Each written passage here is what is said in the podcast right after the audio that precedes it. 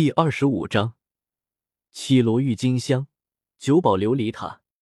从剑斗罗陈心和毒斗罗独孤博的嘴里知道了于子璇的强大和恐怖之后，为了迎接于子璇的到来，宁风致直接出手包下了天斗城内最为豪华的酒店。虽然招待于子璇这种事情和宁风致没有什么关系，但是作为长袖善舞的佼佼者。宁风致怎么可能会放弃这个可以和于子璇拉近关系的机会？别的不说，就单说于子璇本身表现出来的九十九级极限斗罗的强大战斗力，这就已经足够宁风致用心招待了。再加上根据剑灵这个封号斗罗的封号，宁风致从七宝琉璃宗秘藏的一些文件中发现了一件极为恐怖的事情，那就是这位剑灵斗罗天玄。足足已经活了几千年了。当宁风致从七宝琉璃宗的秘藏文件中注意到了这一点的时候，忍不住的倒吸了一口凉气，然后一个恐怖如斯的想法涌上了宁风致的心头。而宁风致之所以能确定这一点，是因为七宝琉璃宗的开派宗主所娶的妻子，正是这位剑灵斗罗天玄当年身边的一位侍女。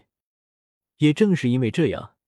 七宝琉璃宗才能在众多的宗门中脱颖而出，以辅助系的武魂为主，成为了斗罗大陆上最有钱的宗门。一切的原委都是在七宝琉璃宗最开始的时候，这位剑灵斗罗天玄看在自己是女嫁给了七宝琉璃宗开派宗主的面子上，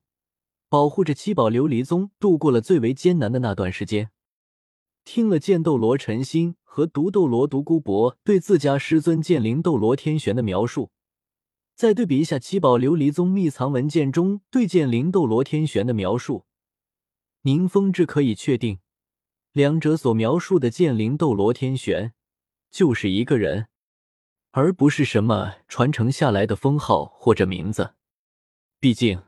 只是看封号斗罗的封号的话。看看隔壁已经隐居了的昊天宗，每一代都有一个昊天斗罗。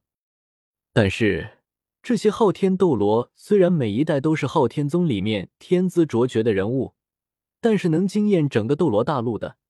只有那位名叫唐晨的昊天斗罗了。因此，在确定了剑斗罗陈星和毒斗罗独孤博口中的师尊，也就是剑灵斗罗天玄，是一位活了几千年的人物之后。宁风致自然而然的就上心了，再加上七宝琉璃宗的开派宗主娶了这位剑灵斗罗天玄曾经的侍女为妻子的这个渊源在，宁风致肯定是更加的要和剑灵斗罗天玄打好关系了。于是，在宁风致的安排之下，为了招待于子璇和白羽薇抵达天斗城的这顿宴席，可以说是吃的宾主尽欢，酒足饭饱之后。听着自己两位弟子的请求，于子璇将目光转向了宁风致这位七宝琉璃宗的宗主。嗯，对于于子璇的到来，剑斗罗陈心和毒斗罗独孤博是非常开心的。因此，在茶余饭后的闲聊中，剑斗罗陈心和毒斗罗独孤博都希望于子璇可以带着白羽薇暂住在七宝琉璃宗。剑斗罗陈心之所以会提议暂住在七宝琉璃宗，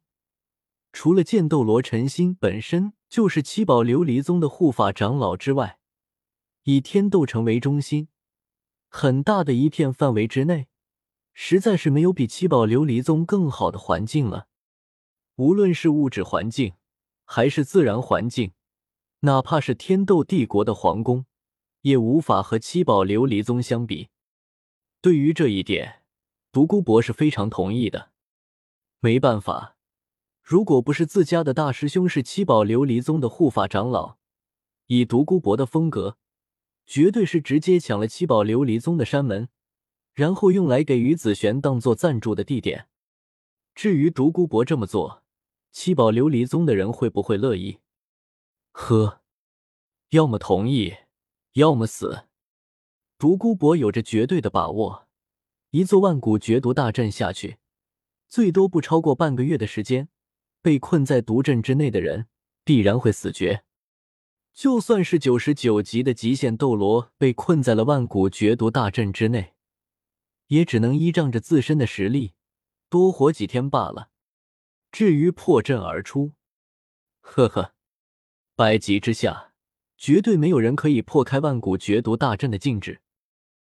如此，就麻烦宁宗主了。自家两位徒弟的一片孝心，于子璇自然不会拒绝。不过，于子璇也不会白住在七宝琉璃宗的宗门里面。再加上于子璇想着白羽薇要搞的事情之后，将一株仙草作为见面礼送给了宁风致。仙草，绮罗郁金香。随后，在大家一同返回了七宝琉璃宗之后，由于子璇亲自为宁风致护法，让宁风致完美的吸收掉了绮罗郁金香的全部药力。等到宁风致睁开双眼，看着自己那已经进阶为九宝琉璃塔的武魂之后，心绪激荡，老泪纵横之余，宁风致的内心中更加的坚定了七宝琉璃宗要和于子璇打好关系的想法。在宁风致看来，七宝琉璃宗的未来就在于子璇这位活了几千年的剑灵斗罗的身上了。至于绮罗郁金香这株仙草会让七宝琉璃塔进阶为九宝琉璃塔这件事，在宁风致看来，于子璇这位活了几千年的封号斗罗。也是不知道的，毕竟，如果于子璇早就知道的话，那么在七宝琉璃宗的开派宗主迎娶于子璇当年的侍女的时候，于子璇就会出手帮助七宝琉璃宗的开派宗主将武魂给进阶为九宝琉璃塔了。事实上，如果不是白羽薇在暗中给于子璇做出了提示。于子璇还真就不知道，绮罗郁金香可以让七宝琉璃塔的武魂进阶为九宝琉璃塔。对于于子璇来说，再好的仙草也不过是用来炼丹的草药而已。至于怎么将七宝琉璃塔武魂进阶为九宝琉璃塔武魂，于子璇倒是有不少的办法可以做到。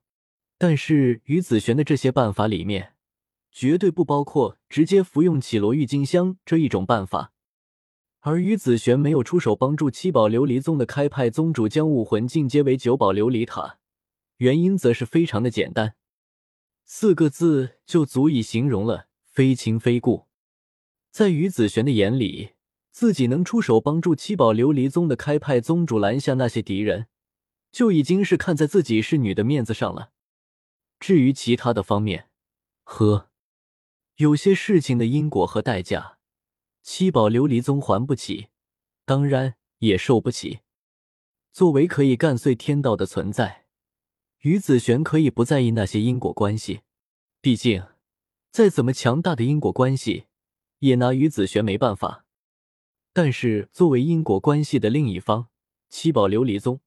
在因果关系的影响之下，会变成什么样，就没人知道了。